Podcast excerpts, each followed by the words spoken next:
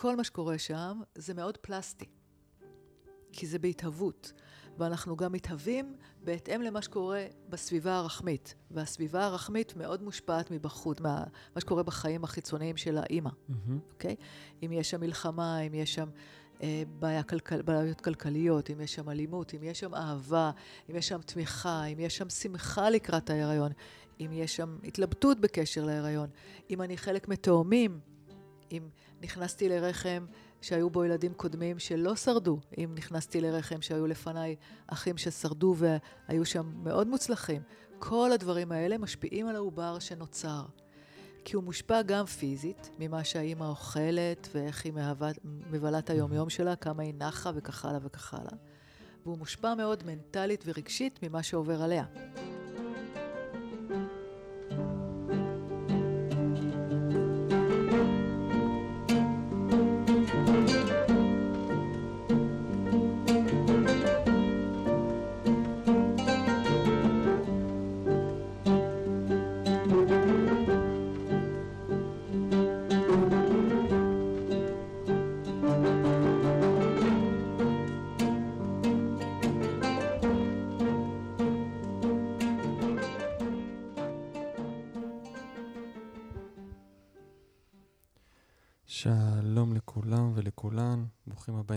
נוסף של הפודקאסט סינפסות.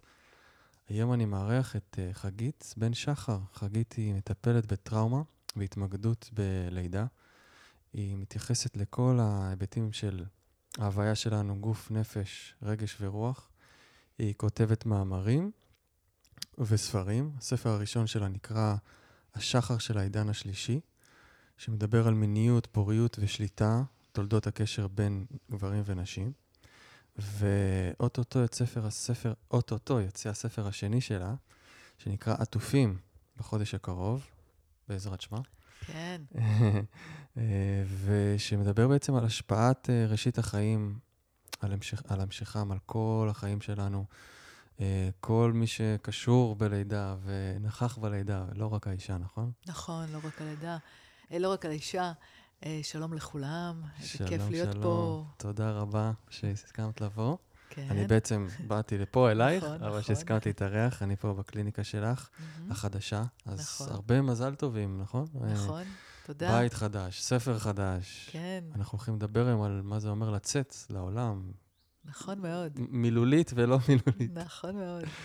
אמ, שזה נושא, הוא מאוד קרוב לליבי, גם באופן אישי, אני אולי קצת אשתף פה, אני אתן כמה גילויים נאותים, כמו שאני אוהב לעשות. Mm-hmm.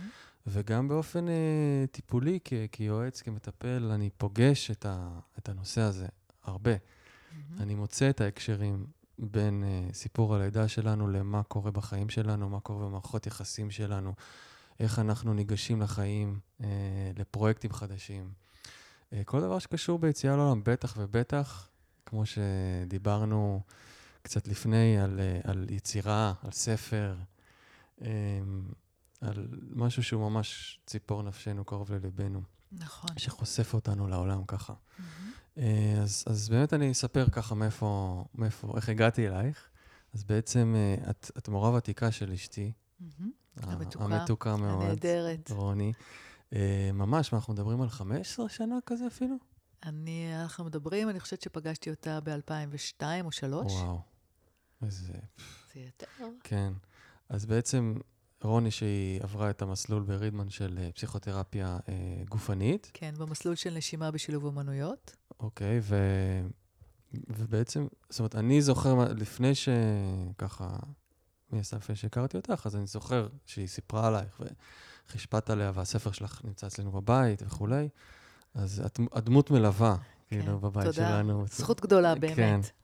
אמ, ובאמת, אמ, שהבנתי ככה ש, שאת באמת מתמקדת בענייני של לידה וטראומות, ושאת מוציאה עכשיו ספר, אמרתי, אוקיי, זו הזדמנות להוציא את הידע הזה לעולם קצת, ו, ולספר על משהו שיכול לראות, אה, זאת אומרת, הרבה אנשים, אני מדמיין, שבכלל אולי לא עושים את הקישור הזה של לידה הריון, כל המהלך הזה לבין כל מה שקורה אחר כך. זאת אומרת, אנחנו אני אומר, עובר, עוברים את זה, גברים, נשים, בטח נשים, עוברות את זה, עוברים את זה, ולפעמים לא מסתכלים אחורה, משהו כזה נשאר שם, הייתי אומר אולי, אה, תגידי, את לא מעובד, לא מספיק אה, אה, עבר שם איזה סוג של התבוננות. נכון.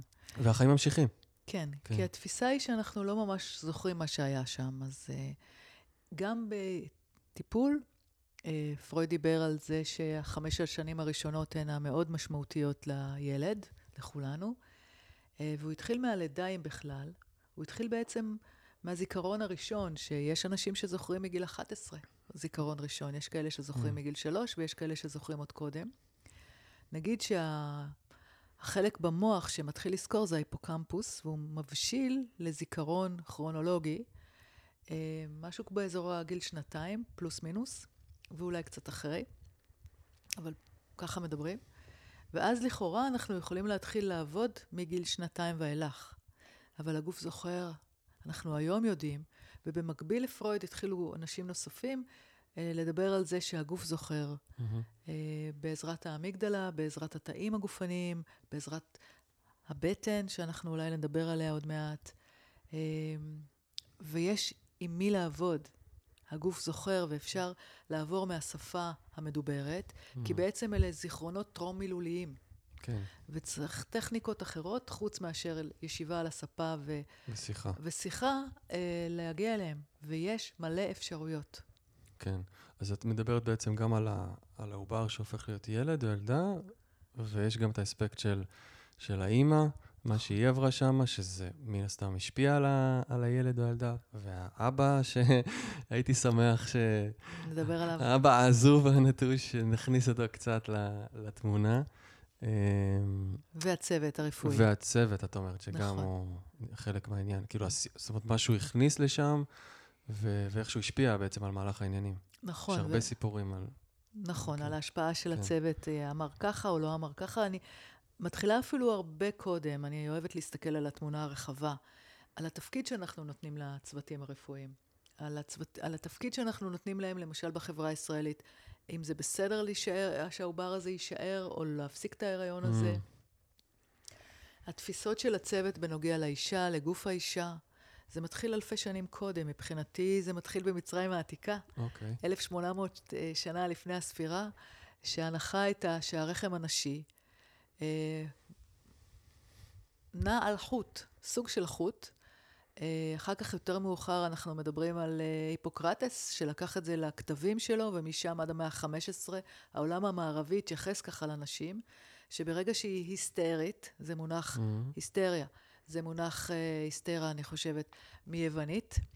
הרחם, מבחינתם, ברגע שהאישה היסטרית, נע על החוט ועולה לאזור, לאזור החזה שלה. מה שצריך לעשות זה לדחוף לה לאף חומרים מסריחים, לדחוף לה לווגינה חומרים מריחים, ואז הרחם ינוע בחזרה למקומו. Oh. וככה הם טיפלו בנשים, עם כל מיני, להשכיב אותן על הגב, לדחוף, לדחוף להם כל דברים ולתת להם משקה כזה או אחר.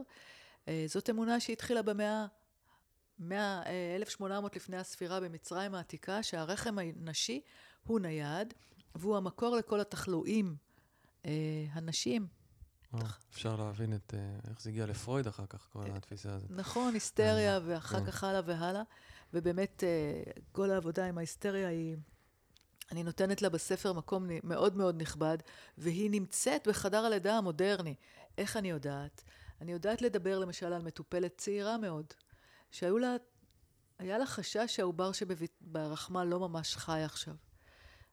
והיא עשתה, היו לה פחדים, ושאלתי אותה אם היא הגיעה למיון. אז היא אמרה, אני לא רוצה שיחשבו שאני היסטרית, שאני ממהרת mm-hmm. להגיע. Mm-hmm. זאת אומרת, ברמה של הזיכרון הקולקטיבי, זה, זה משמש את כולנו. כמו ארכיטיפ כבר כזה, שנמצא נכון. שם. אנחנו לא רוצות להיות היסטריות. עכשיו, לא פעם אפשר לשמוע מהצוותים, תפסיקי להיות היסטרית. וזה איזושהי צורת חשיבה שמלווה אותנו בתקופה הפטריארכלית, mm-hmm. ששייכת לדרך שבה אנחנו יולדות, ממה אנחנו נמנעות, ממה אנחנו חוששות. איך אנחנו לא רוצות להצטייר, וזה משפיע על הדרך שבה אנחנו מתפקדות. כן, אני דימדתי את מצרים העתיקה כלידות טבעיות בתוך uh, אמבטיות מבוסמות, אבל את אומרת שזה לאו דווקא... זה גם הספר שלך מדבר על זה, נכון? את קצת ככה יש שם שחיטה של פרות קדושות כן. לגבי אה, רומנטיקה של אה, מה היה בהיסטוריה. או- המטריארכט, כן. כן, אומרת... נכון. מהמם. אז זה הספר הראשון, ואני אוהבת לשאול שאלות, והשאלות לוקחות אותי לכל מיני מחוזות, שמראש, אני לומדת תוך כדי הכתיבה, מראש לא חשבתי כך בכלל. מהמם. עכשיו, מצרים העתיקה זו תקופה די ארוכה, אז יש בה כל מיני מכל מיני, גם כן. תלוי איזה מעמד, אבל בואו נמשיך. אוקיי, אז, אז אני, אולי ככה, דיברנו על יציאה לעולם. אני חושב שזה משהו שכל אה, אדם יכול אה, להתחבר לדבר הזה, ועל החשיבות של סיפור הלידה. אז אה, אולי אני פשוט אביא את עצמי רגע, קדימה. כי, אני- כי זה באמת חי בתוכי בימים האחרונים, ויכול להיות, יודעת, שה... הפנים שלי הכין את עצמי לשיחה הזאת, אני לא יודע, כן. אני יודע שהוא הולך לדבר עם מומחית לטראומות לידה וכולי, אבל uh, אני מצאתי, אני גם עובד על טקסטים, כזה אני בסדנת כתיבה, עובדים על טקסטים מאוד מאוד uh, אישיים, חושפניים, שמעלים כל מיני פצעים וכולי. ומצאתי בתוך הטקסט שכתב את עצמו, כמו שאת אומרת, ואיזשהו קשר באמת בין ה... חוויית האבהות הטריה שלי לחוויית uh, הלידה שהייתה לי, ואז גם חוויית הלידה של הילד שלי. מהמם.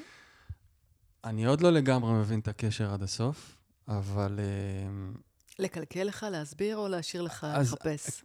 כאילו, אני רק אגיד שהקונפליקט, בוא נגיד, uh, בין, נקרא לו בית וקריירה, או uh, שהיה נחלתן של אנשים, כן? יותר, בתפיסה החברתית. Uh, הוא משהו שאני חווה אותו כגבר. אנחנו מדברים על האבהות החדשה. האבהות כן. החדשה, אז, אז אה, אני חווה אותו כגבר, ויש לי שם איזשהו קושי באמת, שאני מרגיש מהיציאה שלי לעולם עכשיו, אה, וזה הולך חזק ממש, וזה הגיע לאיזשהו שיא, היה ירח מלא לפני כמה ימים.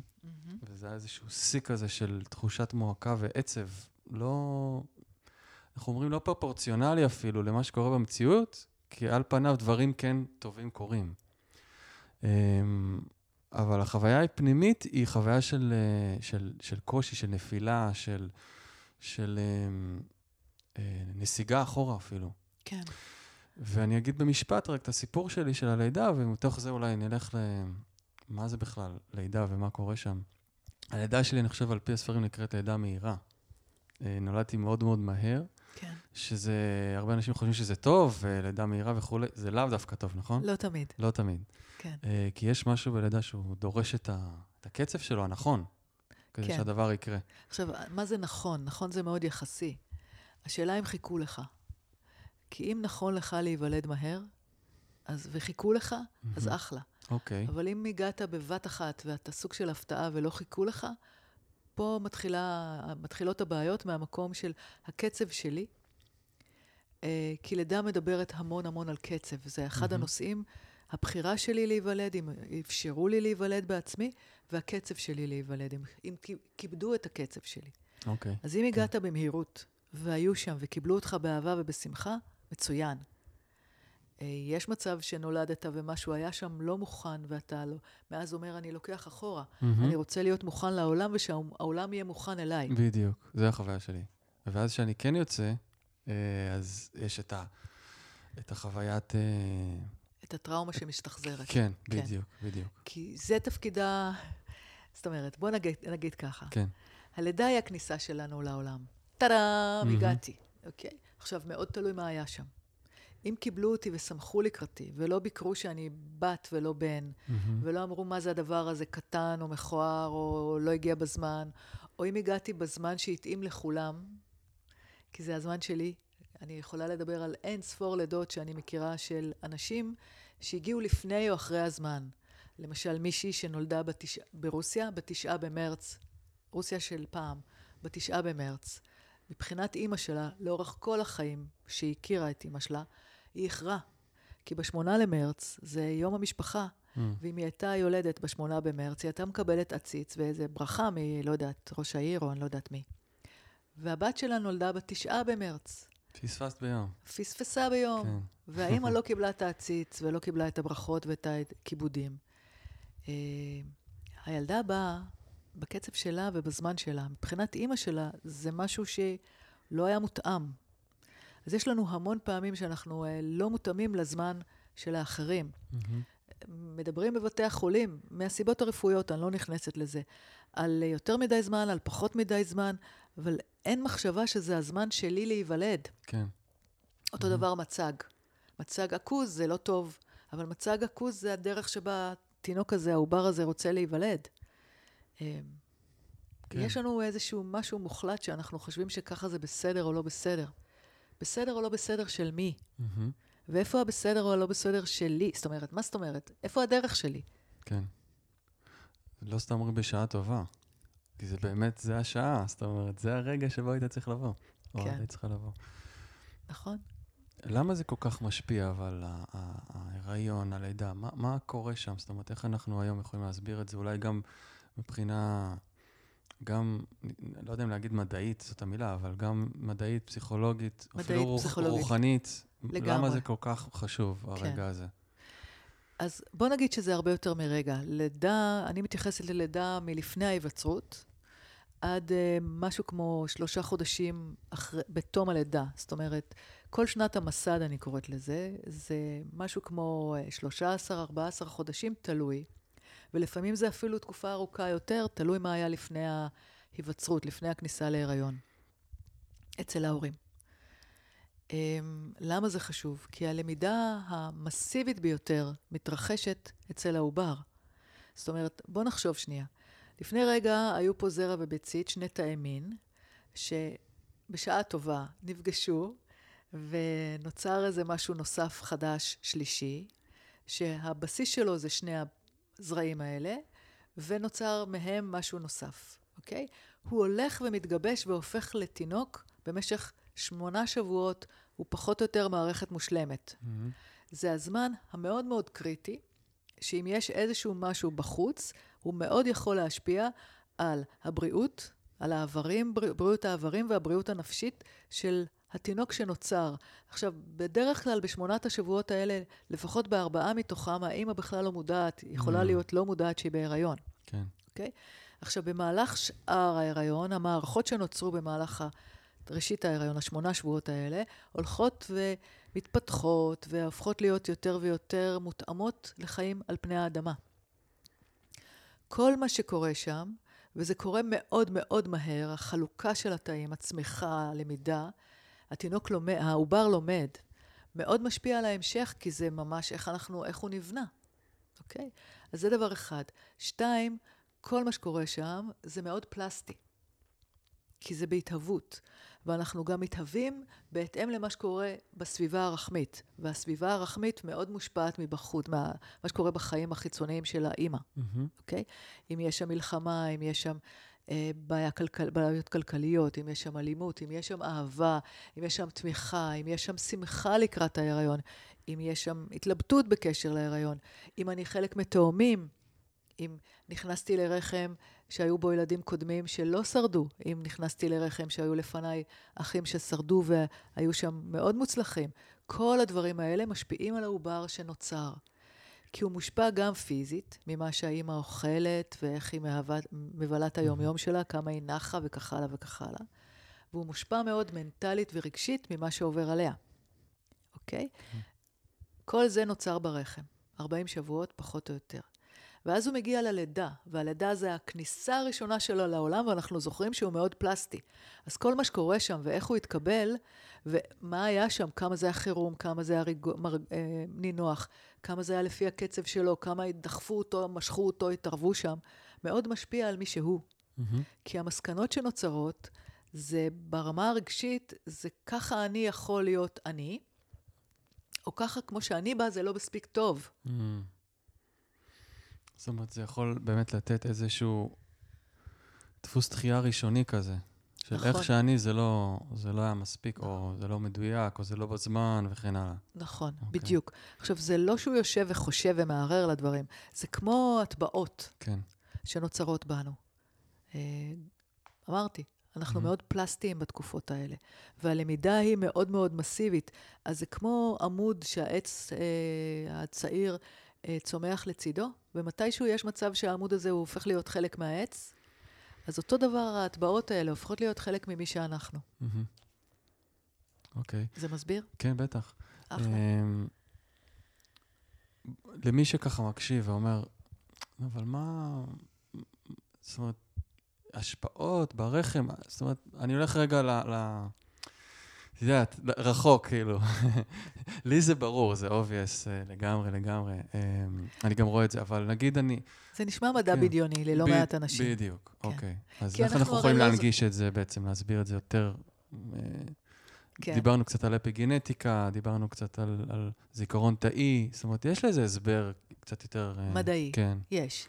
בואו נדבר ככה, שגם את הספר וגם המידע שאני ב-20 שנה האחרונות, אה, אה, איך נקרא לזה? גומעת לתוכי, כן. כן? מהמם. היא משני ערוצים עיקריים. זה הקליניקה והמפגשים עם האנשים, ומה שקורה שם הוא מעבר לכל דמיון, והמדע.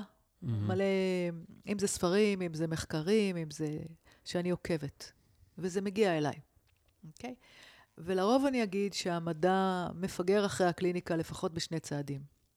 כן. כי אתה- מה שקורה בקליניקה זה חופשי מדעות קדומות, לא, לא, לא דעות קדומות, לא הייתי אומרת, כי זה לא חופשי מדעות קדומות, אבל הגוף מדבר. כי אני. עובדת עם האדם השלם, אז יש מקום לנשימה, ויש מקום ל- לזיכרון הגוף, הגופני, ויש מקום לאסוציאציות חופש, חופשיות, ויש מקום לרוח להיכנס, ולסוג של תקשור להגיע, וסוג של ידע שמגיע מאיפשהו. מהמם. וכל הדבר הזה ביחד יכול להתגבש לסוג של מידע, אה, זווית ראייה, תמונה, שברגע שאפשר לדבר, לאפשר, ניתן לאפשר לדברים האלה לקרות, אז פתאום רואים ומבינים כל מיני דברים, שזה פשוט אנחנו יודעים את הדבר הזה. עכשיו, רוב האנשים שאני פגשתי זוכרים, יכולים לזכור לידה. כשאני התחלתי את העבודה עם הלידה, הכל התחיל ואני כותבת על זה גם בדף נחיתה על הספר של העטופים, שעכשיו בהתהוות. שהכל התחיל באחד מימי החמישי, איפשהו אה, בסוף 99, במאה הקודמת. כן. אני מהדינוזאורים האלה, כן. כן. זה היה בתובל, בגליל, ובאנו לפעם ראשונה פגשתי נשימה מודעת. לא ידעתי מה זה. נכנסתי לחדר, משהו התכווץ בי מאוד, ובו בעת ידעתי אה, שאני, זה הצעד הבא שלי, ידעתי שיש פה אוצר גדול. גם פחדתי, וגם, הנה, זה היציאה לאור. וגם ידעתי שיש פה משהו בשבילי. והסבירו לנו איך להתחיל לנשום, ופשוט התחלתי, ב... ישבנו בזוג, תרגלתי נשימה, ופתאום התחלתי לצחוק, צחוק בלתי נשלט. מה זה תרגלתי נשימה? נשימות? פשוט אה, נשימה להתבונן מודעת. בנשימה, או נשימה מהירה? מה זה אומר בדיוק? נשימה מודעת, הרבה אוויר לבטן, אוקיי. אני אמרתי את זה אחר כך ברידמן מלא מלא כן, שנים, כן. והנשמתי אנשים, אז הרבה מאוד אוויר לבטן, או הרבה אוויר לבטן, אוקיי. הרבה אוויר לחזה, ואחר כך הכל החוצה. מהמם. אז פשוט תרגלתי את זה לראשונה בחיי, לא יודעת כמה דקות, ופתאום התחיל הצחוק הבלתי נשלט הזה. ודי, והיה ממש מוזר לצחוק, רק נשמתי מה קורה פה, ולא הייתי במצב של תודעה יותר מדי נוכחת, ופתאום מתוך הצחוק המצח...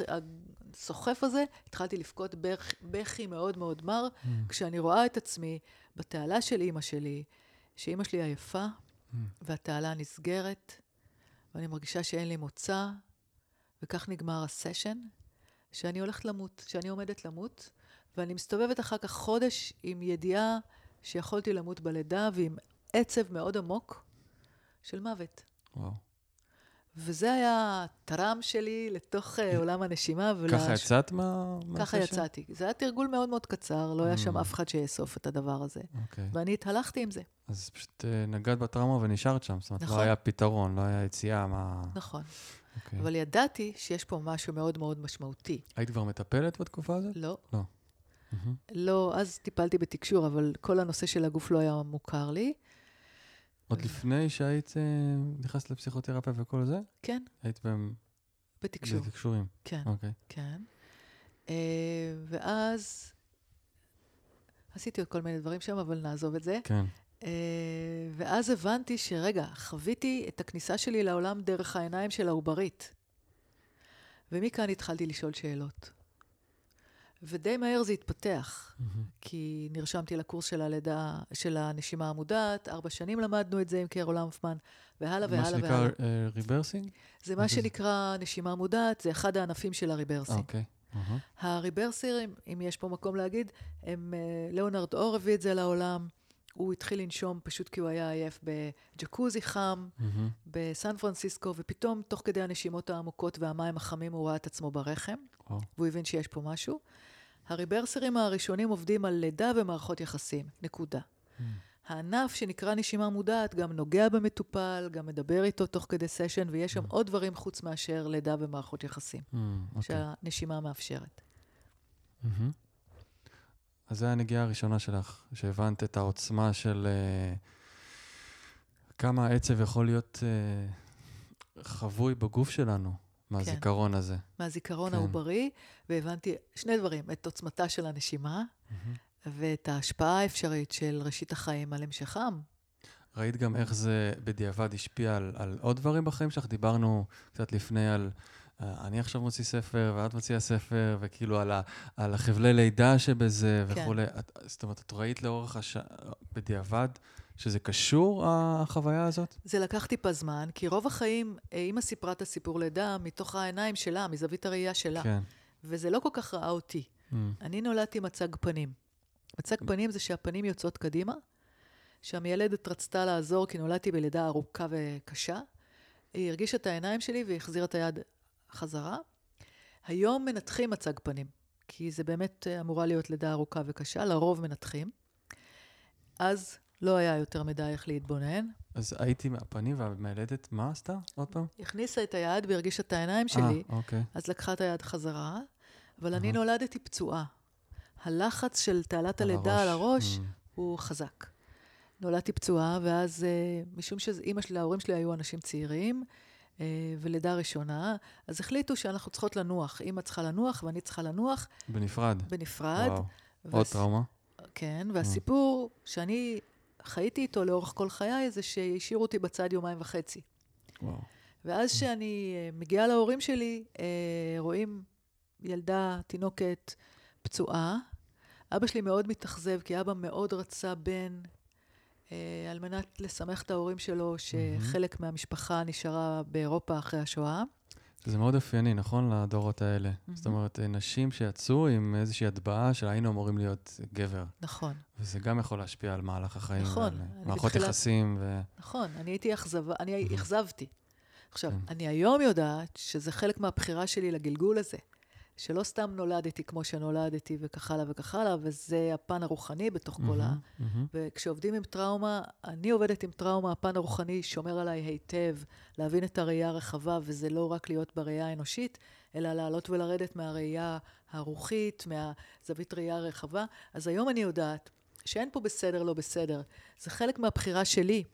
בחירת הנשמה, את מתכוונת. בחירת. הנשמה של העוברית להגיע בלידה המסוימת הזאת, להורים המסוימים האלה, עם הדרישות וכך הלאה. וגם אימא שלי קצת אוכזבה לראות אותי ככה פצועה ולא נראית מי יודע מה. וזאת הכניסה שלי לעולם שהיא משפיעה עליי עד היום, המקום שלה להיות מאכזבת. Mm. אוקיי? Mm. Okay? אחר כך גם הייתי שובבה גדולה, כי הייתי צריכה להיות בן.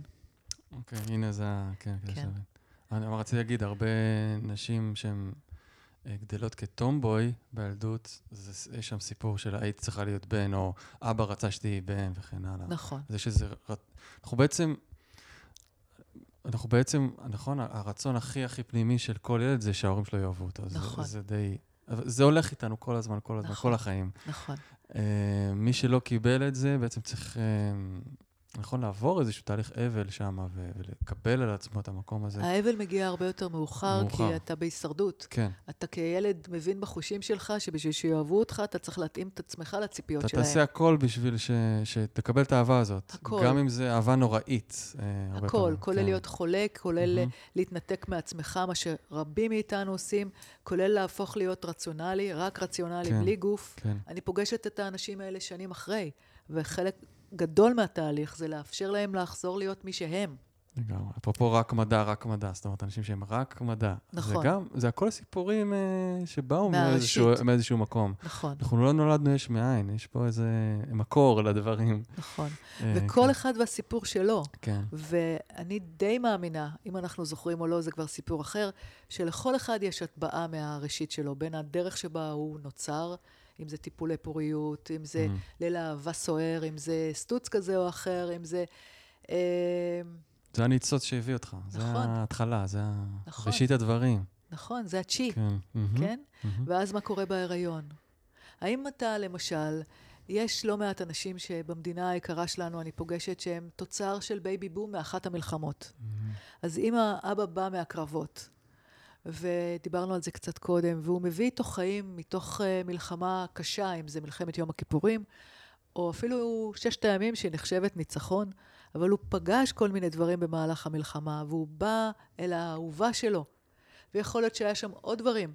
ואתה מגיע לתוך איזושהי, איזשהו צומת כל כך כל כך טעון של חזרה של אבא מהמלחמה והמפגש האוהב, שמפרק חרדות, שמפרק לחץ עצום. מהמם. וזה הרגע שאתה מגיע לפה. כן. ואחר כך מה קורה במהלך ההיריון? או ילד שערו אותו, ואז במהלך ההיריון יש מלחמה, אה, מישהו מבני המשפחה נפטר, אה, מפוטרים, אה, סכסוך בין ההורים, תאונות, או הפוך, מעבר בית, מהמם. שזה חלק לפעמים הפוך וחלק פחות. ילדים, אחים שלנו, ששמחים לקראתנו או פחות, או מאוד מאוד מאוד שמחים לקראתנו, כי אנחנו ילדים יקרים, כולנו קר- יקרים, רק אני מדברת רגע אחרי טיפולי פוריות של כמה וכמה שנים, והושרשנו והכל טוב, ואנחנו צומחים, ודואגים לנו מהמם. מאוד מאוד מאוד. אנחנו, כן, זאת אומרת, זה, זה, פרי עיניהם. של אה, מאמץ עילאי ו- ו- וייסורי נפש לפעמים. כן, כן. ואז אני גם אין לי מקום להיות מי שאני, כי אני מהמם. שוב מאוד מאוד צריך להיות הכי בסדר שאפשר ולא לנשום. אני לא נושמת כרגע. מהמם. בשביל להיות, להרגיע את ההורים, אני חייב להישאר בחיים, אני חייב להיות בסדר. או אם אני באה כאח לאח עם צרכים מיוחדים, אז אני חייב להוכיח שאני בסדר לאורך הדרך. זאת אומרת, כמה מאיתנו באמת יכלו להיות מי שהם? מעטים. יס. ואז, את- נגיד סתם, אני נשאר על ה... לא סתם, על הכסף הסיפור של המלחמה, כי זה מאוד רלוונטי, נגיד, לאיפה שאנחנו חיים. או אפילו קורונה. זאת אומרת, קורונה. ה- ה- ה- הילד שלי אה, היה בבטן בזמן אה, תחילת הקורונה, שהכל נעצר, שהעולם נעצר, כן? כן. אה, שאז אה, ממש היה כזה, וואו, כן? אנחנו בבית. אז מצד אחד, אה, בייבי בום של קורונה. את, יש לך כבר איזשהו אה, השגות על זה? כי זה, זה, די, זה, זה לא מזמן קרה, כן. אבל עדיין אולי אפשר לקחת את זה לאיזשהו... קודם כל יש, כי זה כבר שנתיים פה. אה, ובאמת ראיינתי נשים אה, שהיו במהלך ההיריון. בקורונה היו צריכות כבר ללדת, כשהקורונה בפברואר, אה, מה זה היה? 19? כן. נכנסה, נכון? מהמם. 19 נראה לי, או כן. 20. לא משנה. כן. שהקורונה התחילה והיה... הייתה פאניקה. גם הצוותים הרפואיים לא, איך להת... לא ידעו איך להתנהג. היו לא מעט אה, הורים שהופרדו מהילדים מכל מיני סיבות. אימהות שהופרדו מהילדים כי חששו שהן אה, חולות, או נשים שנמנעו לה- מלהגיע לבתי חולים משום שהם חששו להידבק. כן. אה, אז לטעמי, אין על זה רישום לצערי. אין רישום בארץ על מספר לידות הבית בצורה מסודרת. לפחות אני לא הגעתי לזה. בטוח עלו, אבל, אה? את אומרת.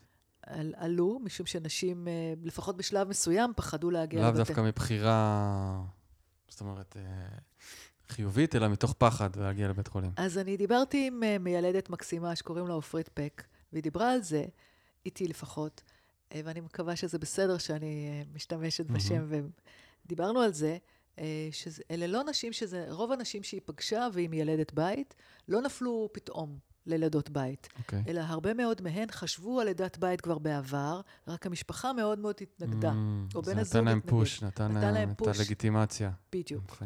אוקיי. מהמם. ואני מניחה שגם היו כאלה שאמרו, אוקיי, אני לא הולכת לבתי חולים, אני עושה את זה, כן. אוקיי? אה, אז יש פה. אה, דיברתי עם הורים אה, של פגים, והמצב בפגיות בתחילת הקורונה לא היה משגשג מבחינת היכולת של ההורים להיות עם הפגים. מאוד שמרו על הצוותים הרפואיים, חששו להם, בצדק מבחינתם, כי אין הרבה אנשים שהם מומחים לטפל בפגים, וכל אחד מאוד משמעותי, גם mm. ככה כוח האדם מאוד מצומצם. יש לי ובכלל. חוויה של נפרדות כזאת, סטריליות, פחד לגעת, פחד להידבק, איזה מין נפרדות, וגם שוב פחד מוות עולה פה. נכון. מה יקרה, מה יקרה אם... ממש נכון, ותתאר אה, כן. לעצמך ככה להיכנס לעולם. כן. אני מופרד, אני... כן. אסור לגעת בי אולי. נכון, אני, ואני כן. צריך, כן. האבולוציה שלנו, מה שהיא מחנכת אותנו זה לקשר ולאהבה, כי אני חלק מחברה. זאת אומרת, אנחנו יונקים ואנחנו חיות חברתיות. אם אני חלק מחברה, אם אני חלק מהשבט שלי, אני אשרוד. אם אני בודד, mm-hmm. רוב הסיכויים שיטרפו אותי. כן. זאת האבולוציה, ככה היא מחנכת אותנו. אז היה שם, הייתה שם תקופה מאוד מאוד רצינית של הישרדות, גם לעוברים, גם לתינוקות, בוודאי להורים, וגם לצוותים הרפואיים. אז זה, תקופת הקורונה, בואו נראה איך הם גדלים. אנחנו בוודאי נדבר, ואני דיברתי על תכנות עוברי, כתבתי על זה מאמר. נדמה לי שהוא התפרסם במאקו. אה, בואו נדבר על התכנות עוברי של עוברים שנוצרו במהלך הקורונה, mm-hmm. או הגיעו לעולם בתחילתה, כי במהלך כבר זה נראה אחרת, זה כבר כאילו יותר מוכר. אבל כשהקורונה הגיעה, ולא ידעו מה לעשות איתה, אה, היה, הייתה פאניקה. כן. ואם אתה נוצר בתקופה של פאניקה, ואמרנו ש... או בוא נגיד עכשיו, שמה שהעובר עושה במהלך ההיריון זה מכין את עצמו לחיים אחרי הלידה. אז אם אני מכין את עצמי בצורה אפי-גנטית. זה לא, העובר לא יושב עם עיפרון ומחברת ואומר, אה, ah, אוקיי, ביום שני היה ככה, אני אכין את עצמי כן. לככה, או ככה וככה. זה לא משהו מושכל, זה משהו אפי-גנטי שזה עובד בתוכו, mm-hmm. מתוך הרשמים שהוא קולט בתוך הסביבה הרחמית, שבאים לרוב מתוך האימא, ולפי זה הוא בונה, או מתכונן, אה, בונה את עצמו לחיים של אחרי הלידה. ואם אתה נכנס לחיים של פאניקה, מה אתה לומד לעשות? לומד להכין את עצמך לעולם מלא טורפים, לעולם אה, לא ברור, לעולם משתנה מאוד, לעולם היסטרי, לעולם לא בטוח.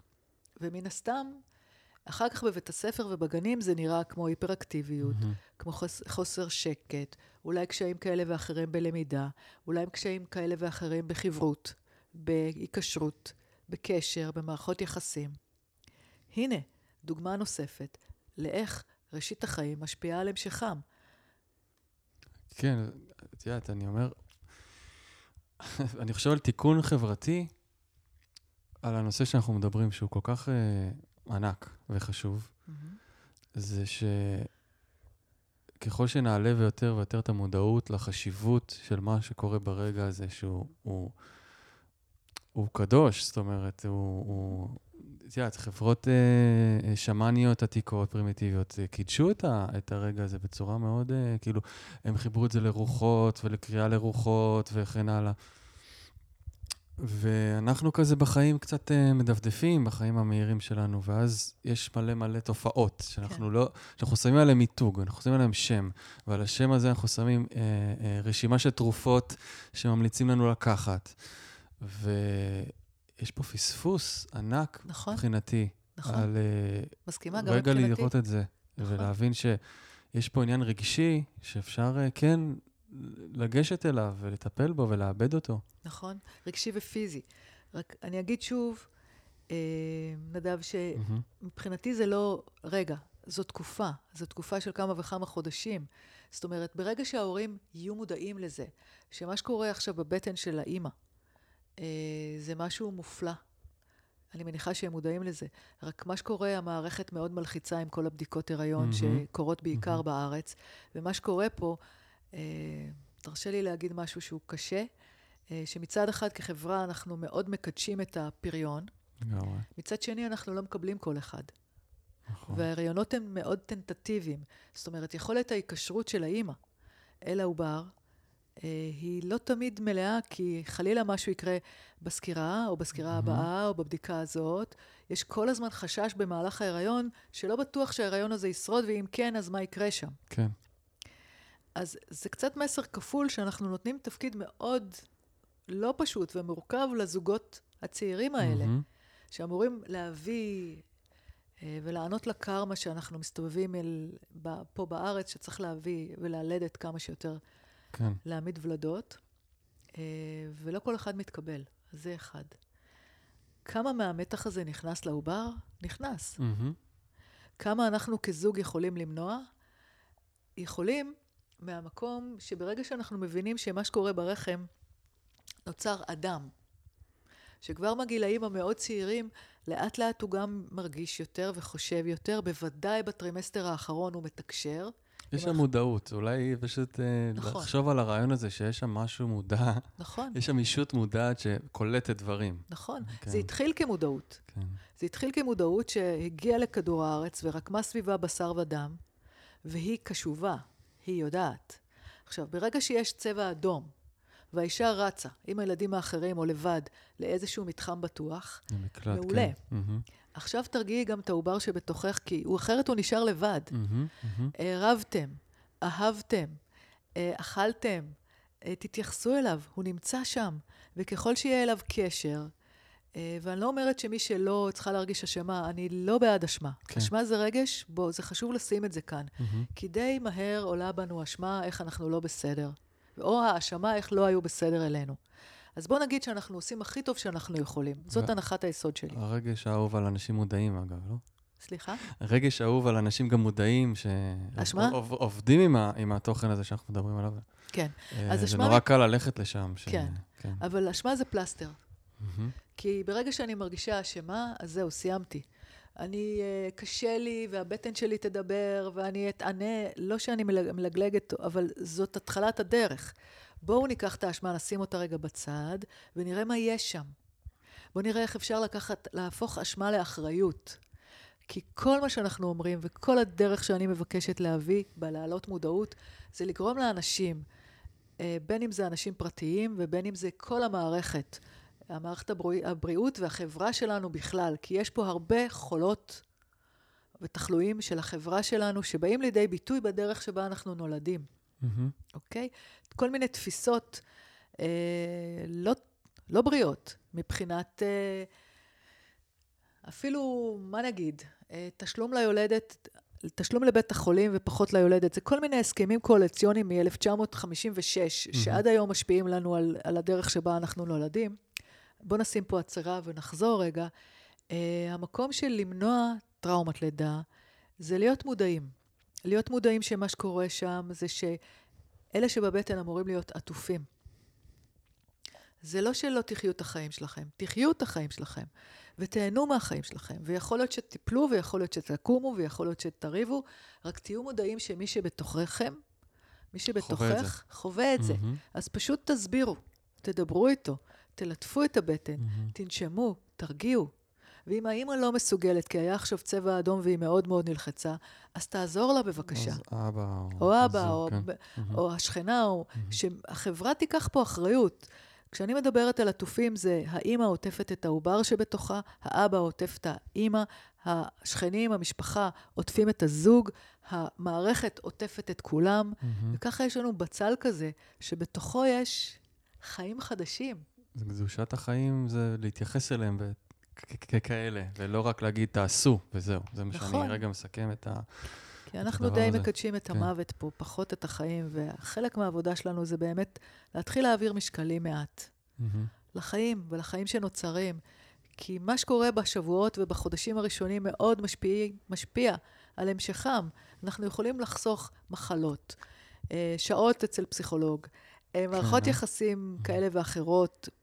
אנחנו יכולים לשגשג, לשמוח, להיות בריאים, לאהוב, להתחיל לאהוב אותי, כל אחד את עצמו, לא אותי אותי, שזה גם סבבה. כן. אבל אה, לאהוב כל אחד את עצמו, לא להיות במקום הזה, לצאת מההישרדות לאיזשהו מקום של קיימות. זה בדיוק במעבר מהעידן הישן, עידן האדמה והמים, לעידן החדש, מהפטריארכליות, לעידן החדש, לשיתוף פעולה, ששם לכל אחד מאיתנו יש את הגוון שלו ואת הערך שלו, ואין אחד טוב מהשני. וזה מתחיל מלפני הלידה. כן. אמרת משהו, זאת אומרת, אני מסכם איזה משהו שנראה לי מאוד חשוב באמת, כי כשמתחילים להיכנס אולי לעולם של מודעות, אז uh, הסכנה היא אולי ב, באמת פחד לטעות.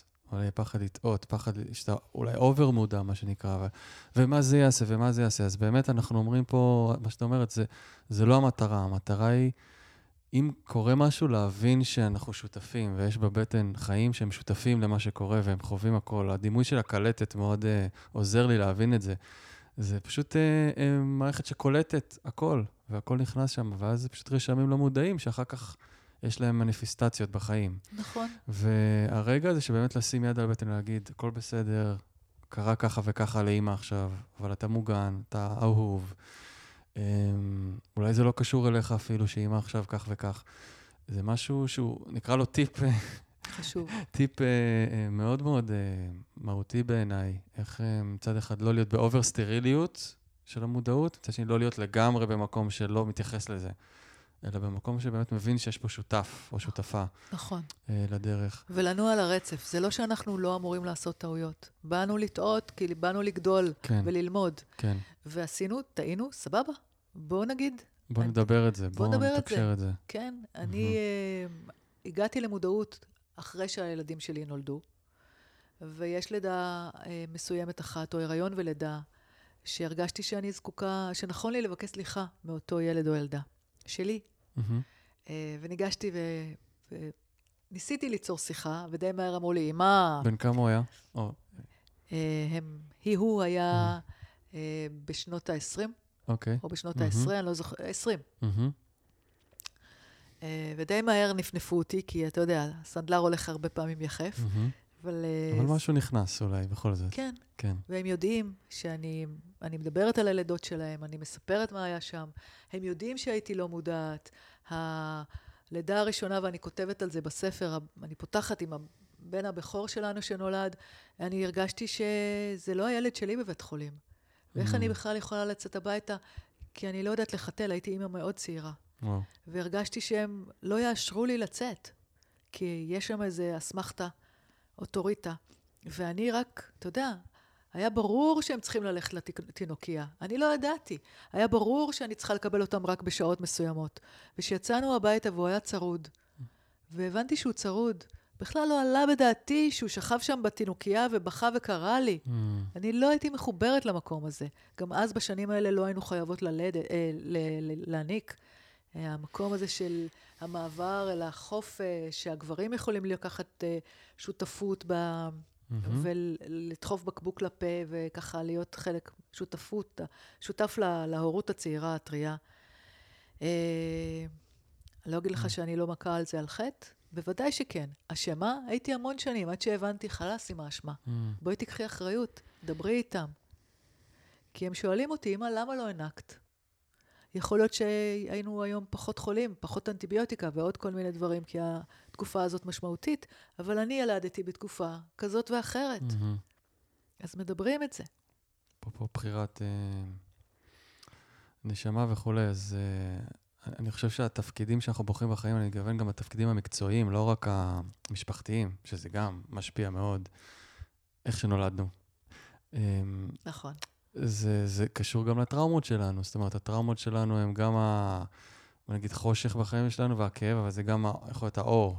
ובמקרה שלך, את הלכת לטפל בטראומות לידה, זאת אומרת, את... אה, אם לא היית חווה את הטראומות, אז את יכול להיות שמאות נשים, אני לא יודע כמה, פגשת במשך, אה, כמה? 20 שנה? 30? 20 שנה. אה, לא היו מקבלות את המתנה הזאת שהייתה לך לתת, ואת כן. הידע הזה, ו- ולא היית נכנסת לזה בעומק כזה ותשוקה כזאת, כן? נכון. אז זה נשים כן. ותינוקות וגברים, כי מאוד מאוד חשוב לי לתמוך בגברים.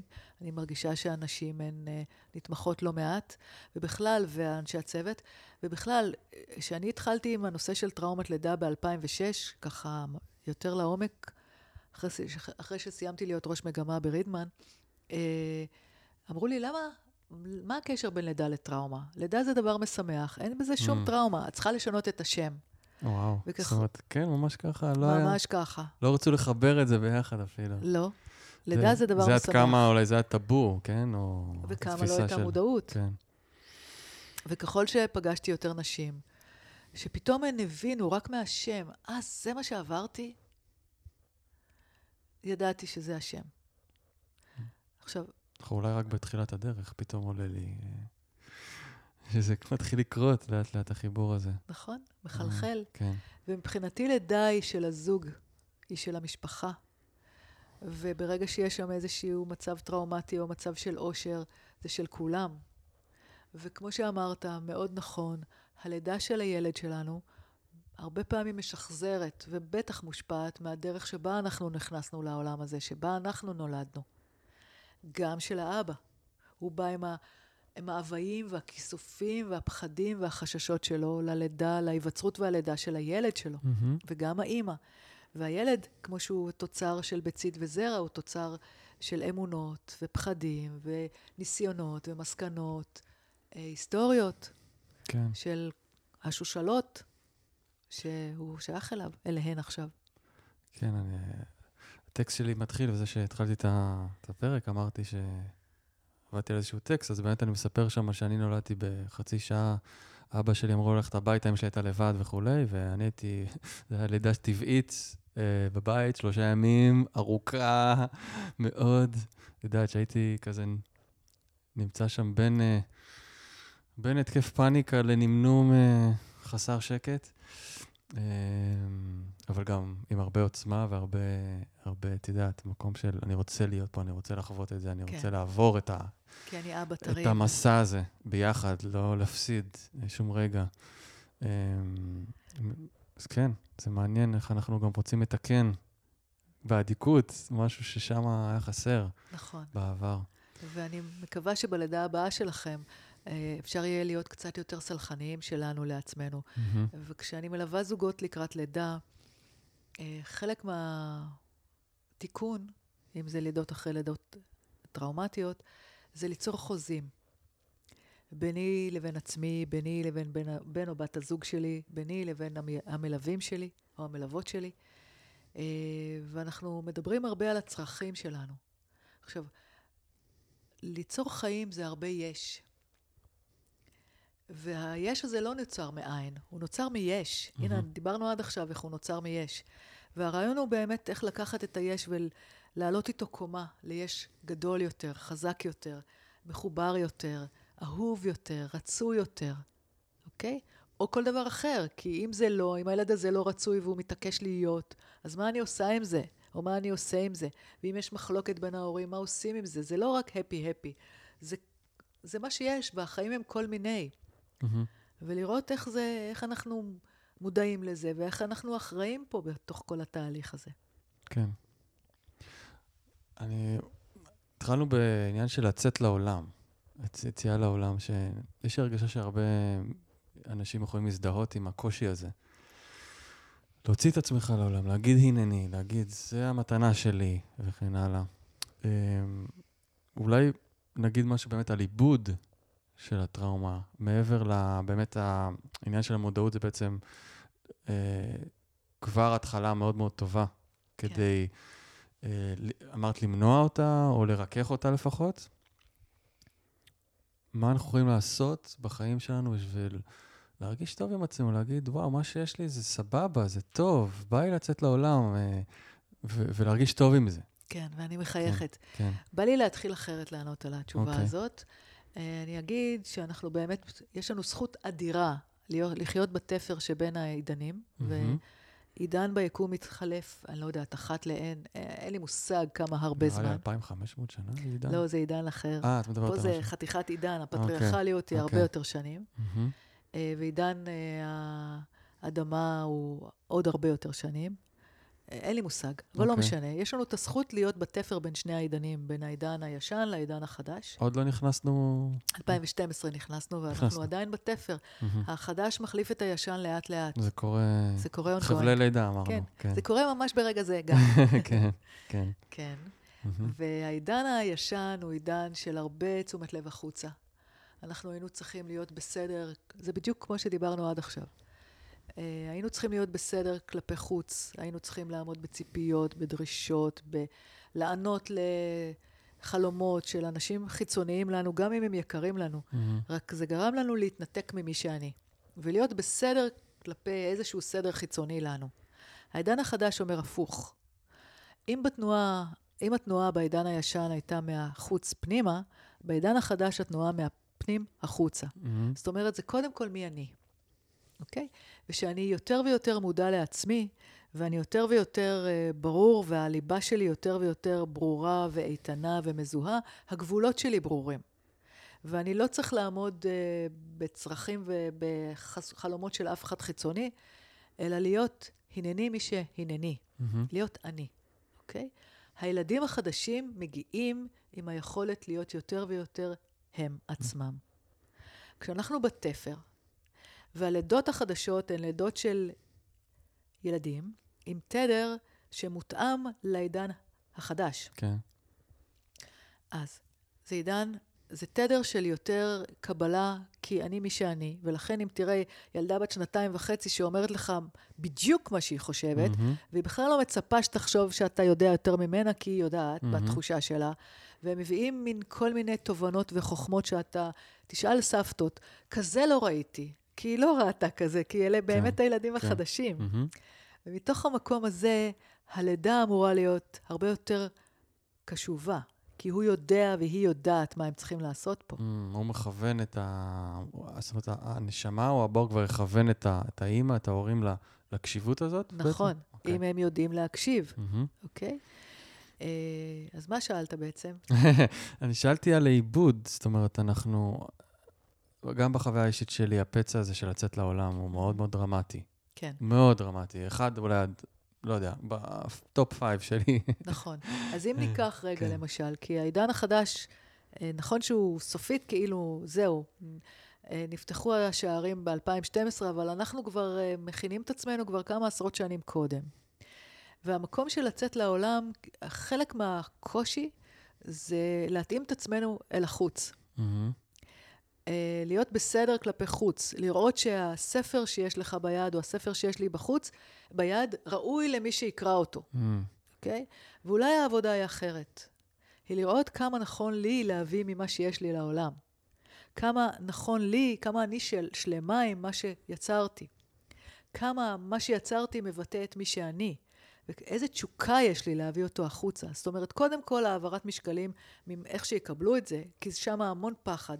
למה? כן. כי אנחנו מגיעים מעולם שכל הזמן, אנחנו כל הזמן לא בסדר, הוא כל הזמן שפט אותנו, כי היינו צריכים להיות מותאמים לאיזה שהם סטנדרטים חיצוניים לנו. והיום יציאה לעולם, בוא ניקח את החופש בתפר הזה, בין המעבר, בין העידנים, להיות עם איפה התשוקה שלי, ומה הרצון שלי. ואם הרצון שלי פשוט להביא משלי לעולם, אז תביא. גם אם אין על זה פידבק, גם אם אין אה, נכון. כזה. כי הפידבק הוא תוצאה של איך אתה יוצר ויוצא, אוקיי? עד היום חשבתי, וואי, כמה אני מותאמת למה שיקרה בחוץ. לי, ויש המון הקטנה והמון צמצום במקום הזה, שצריך להתאים את עצמו לציפיות חיצוניות ולסטנדרטים ולאופנות. מהמם. והיום אני אומרת, לא, מי אתה? תן מהיופי והכוח והמסר והתפקיד שלך לעולם, ולך על זה. זה מה שאתה רוצה לעשות? לך. מהמם. העולם יקבל אותך כמו שאתה מקרין את עצמך החוצה.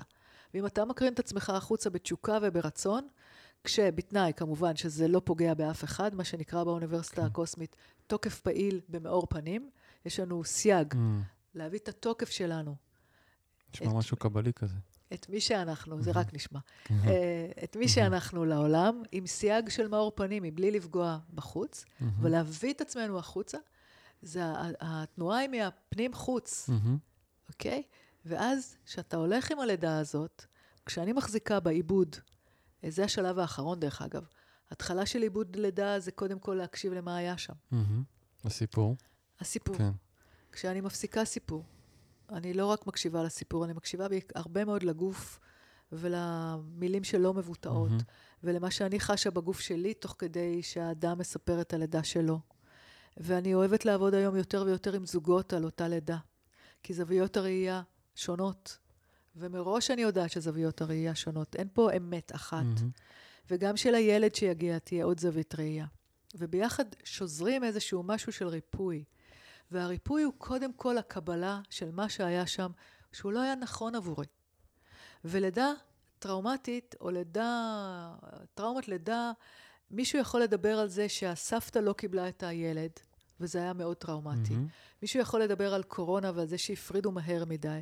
מישהו יכול לדבר על זה שהמיילדת צעקה מעל הראש.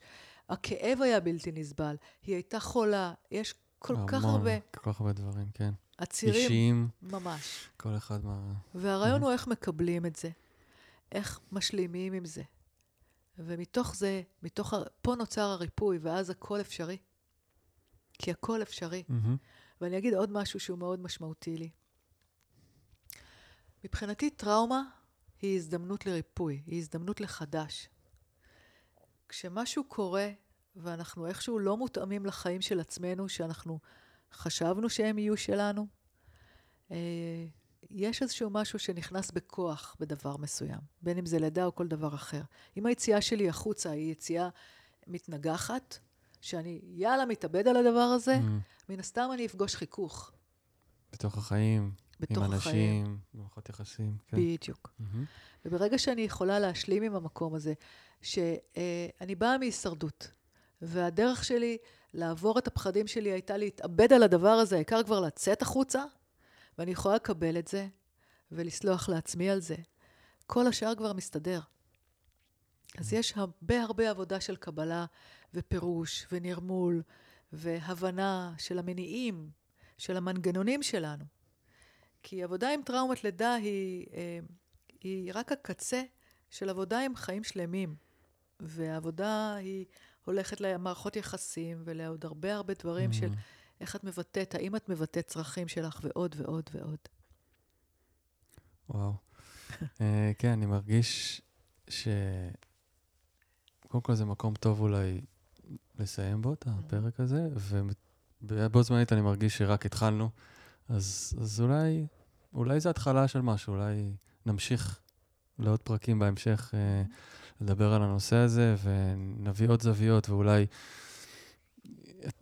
מי שמקשיב, מקשיבה, יש לכם שאלות על הנושא, נכון. אתם בבקשה תכתבו לי, ואני אני, בהשתוקקות כן. פשוט לדבר את הדברים האלה, וגם הזמנה אה, לנשים, גברים, אה, ללכת לדבר את מה שהיה בלידה, מה שקרה שם, פשוט...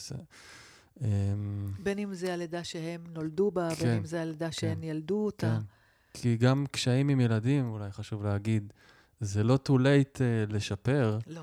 כי יש מצב שהיה משהו בלידה שמאוד מאוד משפיע על האופן שבו הילד עכשיו מתנהל בעולם, ומול ההורים שלו, ועל הקשר ביניהם. ועל הקשר ביניהם. וזה אף פעם לא מאוחר, אפשר לעשות את זה גם כשהילדה בהיריון, מהמם. והאימא תבוא, ואחד הטיפולים היותר קדושים בעיניי זה שאם וילד, אב וילדה, זוג מגיע, ומאבדים את מה שהיה שם ביחד, בוכים אחד בזרועות האחר, הם מתחבקים, הם מבינים, מקבלים, אם צריך סולחים, וממשיכים הלאה, כן. מתוך אה, תובנה הרבה יותר רחבה, אה, מקבלת, אוהבת.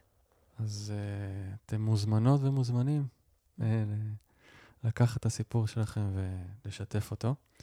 Um, חגית, אנחנו ניתן איזשהו לינק שיוכלו למצוא אותך, uh, לדף נחיתה לספר אולי, כן. ואולי יש לך אתר?